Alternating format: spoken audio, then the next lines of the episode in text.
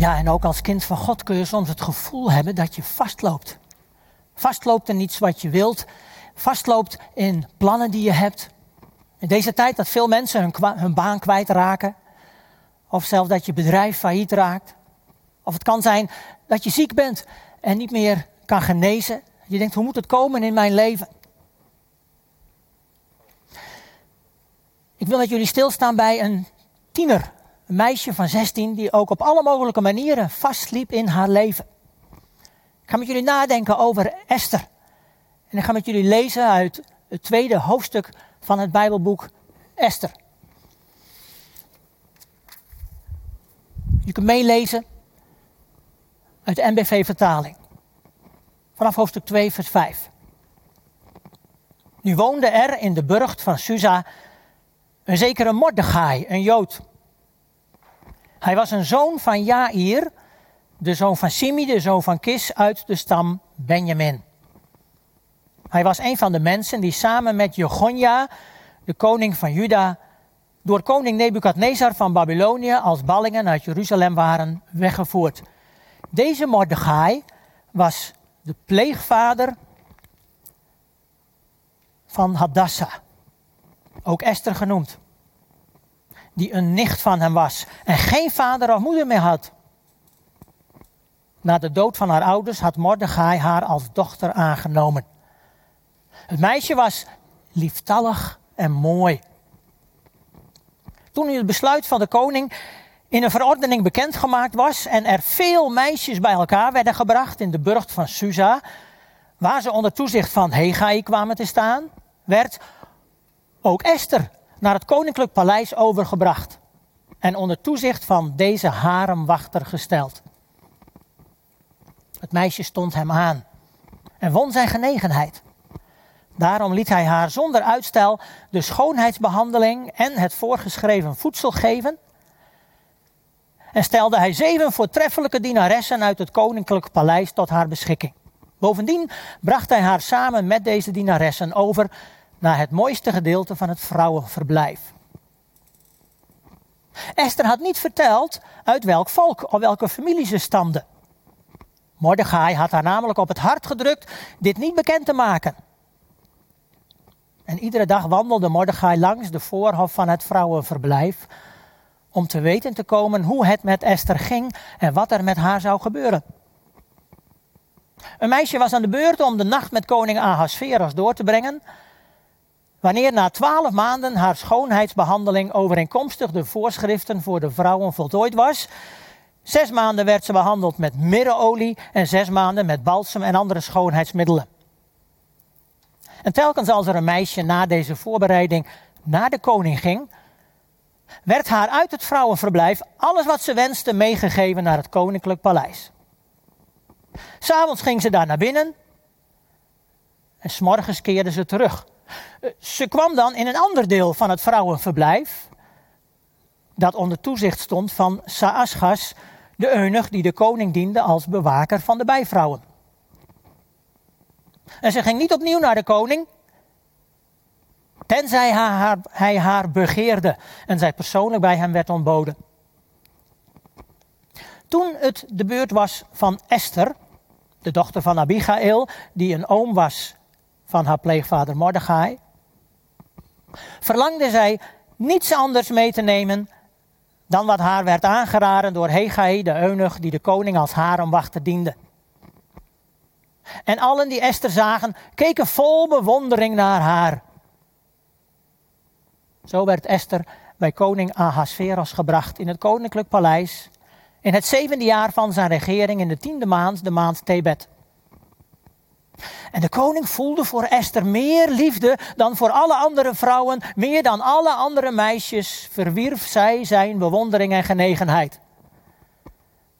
Daarom deed hij haar de koninklijke hoofdband om en maakte haar koningin in plaats van Vasti. De koning richtte een groot feestmaal aan voor al zijn rijksgroten en hoge functionarissen. Het feestmaal van Esther. En ook kondigde hij voor alle provincies een rustdag af. En met een vrijgevigheid die men van een koning mag verwachten, deelde hij geschenken uit. Het lijkt een prachtige romantische geschiedenis. Dit verhaal van Esther. Maar eigenlijk is het één groot drama voor dit jonge meisje.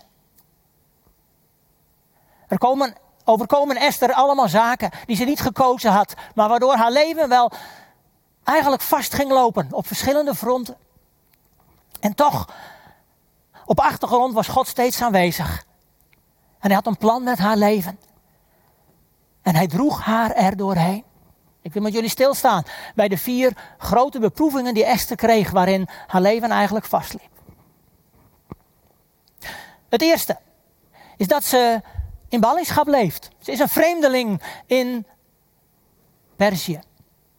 Haar overgrootouders, hebben we gelezen, waren in ballingschap gevoerd samen met koning Jegonja of Jojekin, zoals die ook genoemd werd.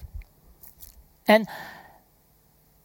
het is nu al een paar generaties later. Haar grootouders hadden terug kunnen keren. Terug kunnen keren naar Israël, naar Jeruzalem, toen koning Kores toestemming gaf. Toen de Persen de Babyloniërs hadden verslagen. Maar zoals de meeste Joden besloten ze om te blijven. Om te blijven in het land waar ze geboren waren, waar ze opgegroeid waren, waar ze nieuw bestaan hadden opgebouwd. Maar ze bleven vreemdelingen. En nu zijn we weer twee generaties verder. Zo rond het jaar 480 voor Christus. En Esther, Joodse tiener, probeert te leven naar de Joodse gewoonten in dat vreemde land. Ach, wij kennen het ook, dat er zoveel mensen hun land moesten verlaten, in een vreemd land wonen. En daar proberen zo goed en zo kwaad als het gaat een nieuw bestaan op te bouwen. Zoveel vluchtelingen, zoveel asielzoekers.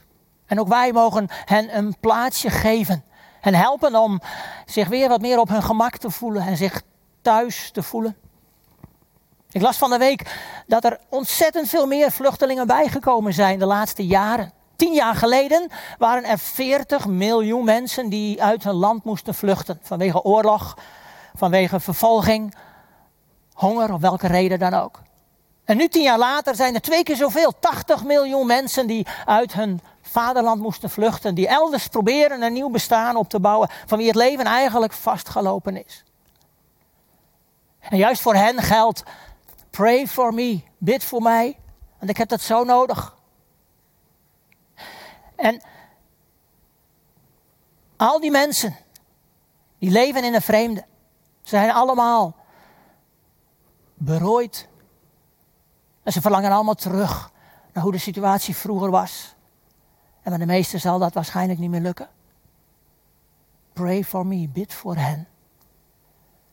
En laten we hen liefde geven en een warm hart, zodat ze zich welkom weten. En ook in Nederland worden velen gediscrimineerd. Ach, de laatste weken zoveel demonstraties en protesten. Maar dat slaat vaak door. En toch hoor je dat mensen die hier geboren zijn, die misschien buitenlandse ouders of grootouders hebben, toch ook hier vaak niet geaccepteerd worden, gediscrimineerd worden. Wat een taak voor ons om hen liefde te geven, de liefde van de Heer Jezus. Ook Esther. Ze is de vierde generatie. Eerst in Babel, toen in Perzië. De vierde generatie die niet thuis woont, die in een vreemde woont. En dat bepaalde de rest van haar leven.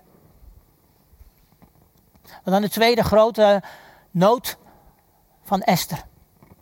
Als jong kind moest ze haar ouders al verliezen.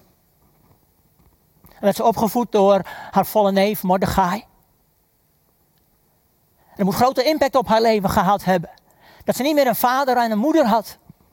Juist op deze vaderdag, als we stilstaan bij je vader. Esther was als kind al iemand die geen vader meer had en geen moeder meer had. En verschillende van jullie zullen dat ook kennen. En ik wil er juist op deze vaderdag bij stilstaan. Wat het is om geen vader meer te hebben. Ik was 23 toen mijn vader stierf. En ik was getrouwd en ik had al een gezin.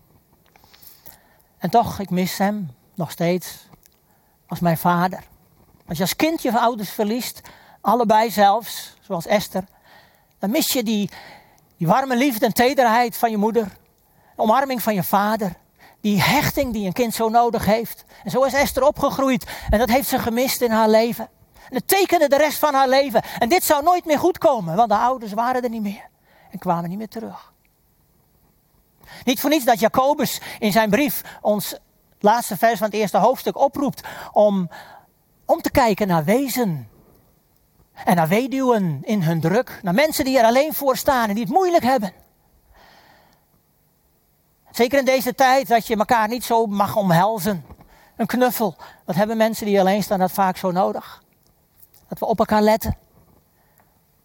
Mensen die alleen staan, wezen, weduwen, gescheidenen, die ook vaak traumatische dingen hebben meegemaakt. Wat een oproep om er voor hen te zijn, om voor hen te bidden. Het derde wat Esther heeft meegemaakt, wat misschien nog ingrijpender was, was dat ze haar eigen naam niet mocht houden. Hadassah, dat was haar eigen naam. Een Joodse naam betekent mirte. En een mirte, dat is een plant, die staat symbool voor geluk, liefde en vruchtbaarheid. Nou, ik denk dat deze drie aspecten voor Esther, hoe het verder met haar leven ging, ver te zoeken waren. Hadassah, maar ze mocht die naam niet eens dragen. Daar in Perzië kreeg ze een nieuwe naam. Esther. En dat betekent ster, dat is genoemd naar een Babylonische godin. Moet je zich voorstellen, zij een Joodse die naar een Babylonische godin werd genoemd en voortaan zo werd aangesproken. Eigenlijk werd met haar naam, werd haar identiteit haar ontnomen. En haar identiteit, wie zij zelf was, dat, dat zat in haar naam, maar dat zat ook in haar geloof. Dat ze Joodse was. En, als je hebt meegelezen, dan heb je gezien dat Mordechai haar er op had gedrukt, haar op het hart had gedrukt, dat ze niet moest vertellen dat ze Jodin was. Haar afkomst moest ze niet vertellen, maar het geheim houden. Stel je voor dat er misbruik van gemaakt zou worden. Stel je voor dat ze vervolgd zou worden. En de rest van het boek gaat dat ook gebeuren. Het is een hoofdthema van het boek Esther. Dat de Joden gedreigd worden met uitroeiing. Esther houdt het nog geheim. Haar identiteit moet ze eigenlijk bedekt houden. Het moet dat moeilijk voor haar geweest zijn. Dat ze niet kan zijn wie ze zou willen zijn. Ach, de, de Joden zijn altijd vervolgd. Al millennia lang. En is het moeilijk voor iemand die Jood is om zijn identiteit te tonen openlijk. Trouwens, ook de christenvervolging is nooit zo groot geweest als in onze generatie. Meer dan 130 miljoen christenen worden vervolgd. En het wordt steeds meer, meer en meer. Het is 75 jaar na de bevrijding van de Tweede Wereldoorlog. En de afgelopen maanden, het hele jaar al, zie je steeds artikelen in de krant en voor het nieuws van mensen die de Tweede Wereldoorlog hebben meegemaakt. Die in de oorlog heel veel goeds hebben gedaan voor mensen die onder moesten duiken of die vervolgd werden. Er zijn heel veel verhalen verteld van mensen die omgekomen zijn in de oorlog. En ik wil daar één verhaal met u uitlichten. Het verhaal van Jannie en Lien, twee zussen. Twee zussen die in een Joods gezin geboren zijn. En die in de oorlog gaan meedoen met het verzet. Die in 41 al beginnen met verzetskrantjes te drukken en uit te delen persoonsbewijzen te vervalsen en aan mensen te geven die dat zo nodig hebben omdat ze onder moeten duiken. Distributiebonnen stelen en uitdelen aan mensen die het zo hard nodig hebben. als in 42 de, de Joodse vervolging in Nederland begint, dat alle Joden naar Amsterdam moeten trekken als eigenlijk een soort groot ghetto. Dat ze geregistreerd moeten worden. Doet de ene zus het wel, de andere zus het niet. Maar als dan in 42, 43 de Joden afgevoerd worden uit Nederland. Meer dan 100.000 via Westerbork naar de concentratiekampen in Duitsland en Polen. Dan gaan velen ook onderduiken. Ook Jannie Alien. Eerst in Bergen. Maar als dat niet meer kan, dan gaan ze naar het Gooi. In de bossen van het Gooi staat een grote villa, het Hoge Nest. En in het Hoge Nest, dat midden tussen de bossen, kunnen ze een jaar lang onderduikers verbergen omdat het zo'n grote woning is, kunnen ze wel twintig onderduikers verbergen. Sommigen blijven heel lang, anderen komen en gaan weer. Maar iedere keer is het huis vol met onderduikers. En ze doen heel veel voor deze mensen. Eigenlijk zou je zeggen, hun leven is vastgelopen. Ze kunnen geen kant meer uit. Ze moeten ondergedoken leven. Maar ze doen heel veel. Totdat in 1944 ze verraden worden. En dat al de onderduikers die in het huis zijn gevangen genomen worden. Hun mannen kunnen ontsnappen. Maar Jannie en Lien die worden samen met hun ouders op transport gezet naar Westerbork. En daar in Westerbork, daar ontmoeten ze de familie Frank. Anna Frank, Margot, haar zus en haar twee ouders. En die leren ze daar kennen. En dat overmaat van ramp, als ze daar een tijd geweest zijn en velen geholpen hebben, dat overmaat van ramp, dan worden ze op het laatste transport naar Auschwitz meegevoerd. Naar het vernietigingskamp. En ze weten dat. En ze denken, oh, hier is geen ontkomen meer aan. Daar zal ons leven eindigen. Wat loopt het vast? En in Auschwitz zijn ze geen Jannie Aline meer. Dan krijgen ze een nummer getatoeëerd. En dan zijn ze eigenlijk een nummer. Hun identiteit wordt hen ontnomen. Maar als dan de Russen komen in oktober 44, dan moet Auschwitz ontruimd worden. En dan worden Jannie en Lien met zoveel andere vrouwen worden teruggebracht naar Bergen-Belsen. In het vrouwenkamp. En dan krijgen ze hoop en denken ze, dit is geen vernietigingskamp. Maar in Bergen-Belsen blijven ze maanden. Er zijn zoveel duizenden vrouwen, veel te veel. Er veel te weinig voedsel, veel te weinig drinken. En daar sterven ook Anna Frank en haar moeder.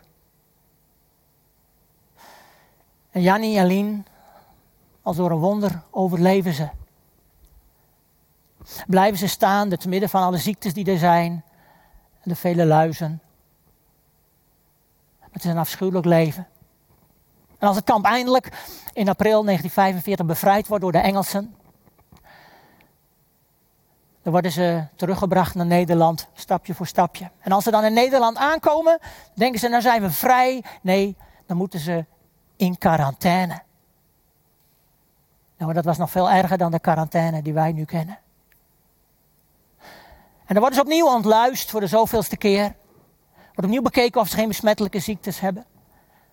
En het duurt heel lang voordat ze eindelijk naar huis kunnen, naar Noord-Holland, waar ze vandaan kwamen. En daar ontdekken ze dan dat hun beide mannen nog leven. Wat een verhaal. Ze zeggen op veel manieren zijn ze vastgelopen in de oorlog, maar ook daarna, want het is zo traumatisch wat ze hebben meegemaakt. Dat dragen ze de rest van hun leven, hebben ze dat meegedragen. Maar wat zijn ze gebruikt? Om veel onderduikers, om veel Joden te helpen en te ondersteunen en een plek te geven. Identiteit ontnomen. Ook Esther. Haar identiteit was haar ontnomen. Maar dan komt nog het vierde wat Esther mee moest maken. Koning Ahasverus wil een nieuwe vrouw, een nieuwe hoofdvrouw. En daardoor worden er heel veel meisjes van de straat geplukt. Meisjes die er mooi uitzien. En van Esther wordt ook beschreven dat ze lieftallig en mooi was. Hebben we gelezen. Ze zeggen, het is een hele zegen dat je er knap uitziet. Ja, maar soms is dat ook helemaal niet zo'n zegen. Ken je dat? Dat je zus er knap uitzag en jij niet. Kun je er soms jaloers zijn op je zus. Schoonheid is niet altijd een zegen. Ik heb niet zo vaak gezien op de reclame dat er een hele mooie man of een hele mooie vrouw getoond wordt. En als je maar dat schoonheidsmiddel gebruikt, dan ga je er schitterend uitzien. En dan ga je stralen.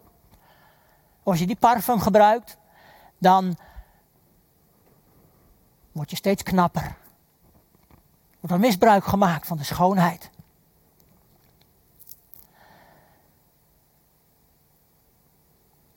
Esther is een van die meisjes die opgepakt worden. En die in het koninklijke paleis neergezet worden. En dan krijgen ze een schoonheidsbehandeling van een jaar. Om er nog mooier uit te zien. En als een meisje aan de beurt was, na een jaar, om een nacht bij de koning te zijn. Ik kan u verzekeren, ze gingen niet een potje rummikuppen daar. En na die nacht, dan werd dat meisje afgevoerd naar het vrouwenverblijf, het haremverblijf. om daar de rest van haar leven te blijven. Misschien dat ze in de koninklijke paleistuin kon wandelen, maar voor de rest bleef ze binnen de muren van het paleis. Nooit meer de maatschappij in. Voor goed gevangen. En de meeste meisjes, hoeveel waren het er? Tientallen, misschien wel honderd. De meeste meisjes zouden nooit meer door de koning herinnerd worden om nog eens een nacht bij hem te mogen zijn. En die bleven daar als de harem van de koning. Dat was het lot van Esther. Esther die, die zo mooi is dat de koning op haar valt. Hij wordt verliefd op haar. En hij kiest haar uit om de koningin te worden. Ze zeggen, wat een eer voor Esther. Nou, een eer? Helemaal niet. Het is een schande voor Esther geweest. Zij als Joodse, die moest trouwen met de Perzische koning. Ze had nooit meer een toekomst met een Joodse man. En dat moet vreselijk voor Esther geweest zijn. Ze was voor de rest van haar leven. Zat ze vast in het paleis. En als ze al een maand lang de koning niet gezien heeft, dan dreigt er een uitroeiing van haar volk. En dan zegt Mordechai, misschien dat je juist hierom wel koningin geworden bent. Ga op auditie bij je man en probeer om te smeken voor je volk, voor de bevrijding van de Joden. En Esther ziet dat eerst niet zitten, maar dan zegt ze: Goed, als jullie volksgenoten in Susa, als jullie voor mij gaan bidden, ga drie nachten, drie dagen en nachten vasten en bidden voor mij, dat ik toegang mag krijgen tot de koning. Pray for me, vraagt ze letterlijk. En dan mag ze bij de koning komen. Die steekt haar zijn scepter toe. En dan wordt het volk bevrijd. Mogen ze opkomen voor zichzelf. Is de rest van het boek Esther, moet u maar lezen. Esther die moest zich helemaal gaan houden aan alle plichtplegingen die golden in het paleis, die golden in het Perzische koninkrijk. En ze kon haar Jood zijn helemaal niet meer uiten. En wij, wij hebben deze maanden al moeite met een aantal regels die de regering ons oplegt en we komen in opstand. Ja, soms loopt het heel anders dan je dacht. En heb je het idee, dit loopt vast. Hoe moet ik verder? Esther, we hebben gezien wat haar nood was. Hoe haar leven vastliep in ballingschap. Geen ouders. Haar naam mocht ze niet eens gebruiken. Haar identiteit werd haar ontnomen. En een gedwongen huwelijk met een heidense koning. Kun je het nog erger bedenken? En misschien dat jouw leven vastgelopen is op één aspect, of misschien op vele aspecten. En denk jij, hoe moet, het, hoe moet het gaan met mij? En je voelt jezelf als die persoon daar op de klif. Dit is het einde. En ik kan niet verder. Of ik ga storten in de diepte. Hoe moet het nou met mijn leven worden? Maar ik kan je verzekeren, in het boek Esther, hoewel God niet genoemd wordt in het hele boek, God is aanwezig. Op de achtergrond helpt hij haar en stuurt hij de geschiedenis. En gebruikt hij die moeilijkheden die haar overkomen, gebruikt hij juist om Esther in te schakelen in zijn plan. God heeft een plan met jouw leven. En hij wil je helpen. Hij wil je ondersteunen. Hij houdt van je. Je bent zo kostbaar in zijn ogen. Hij laat je niet vallen. Wat er ook gebeurt, heeft een plan met jouw leven. Vertrouw op Hem. Amen.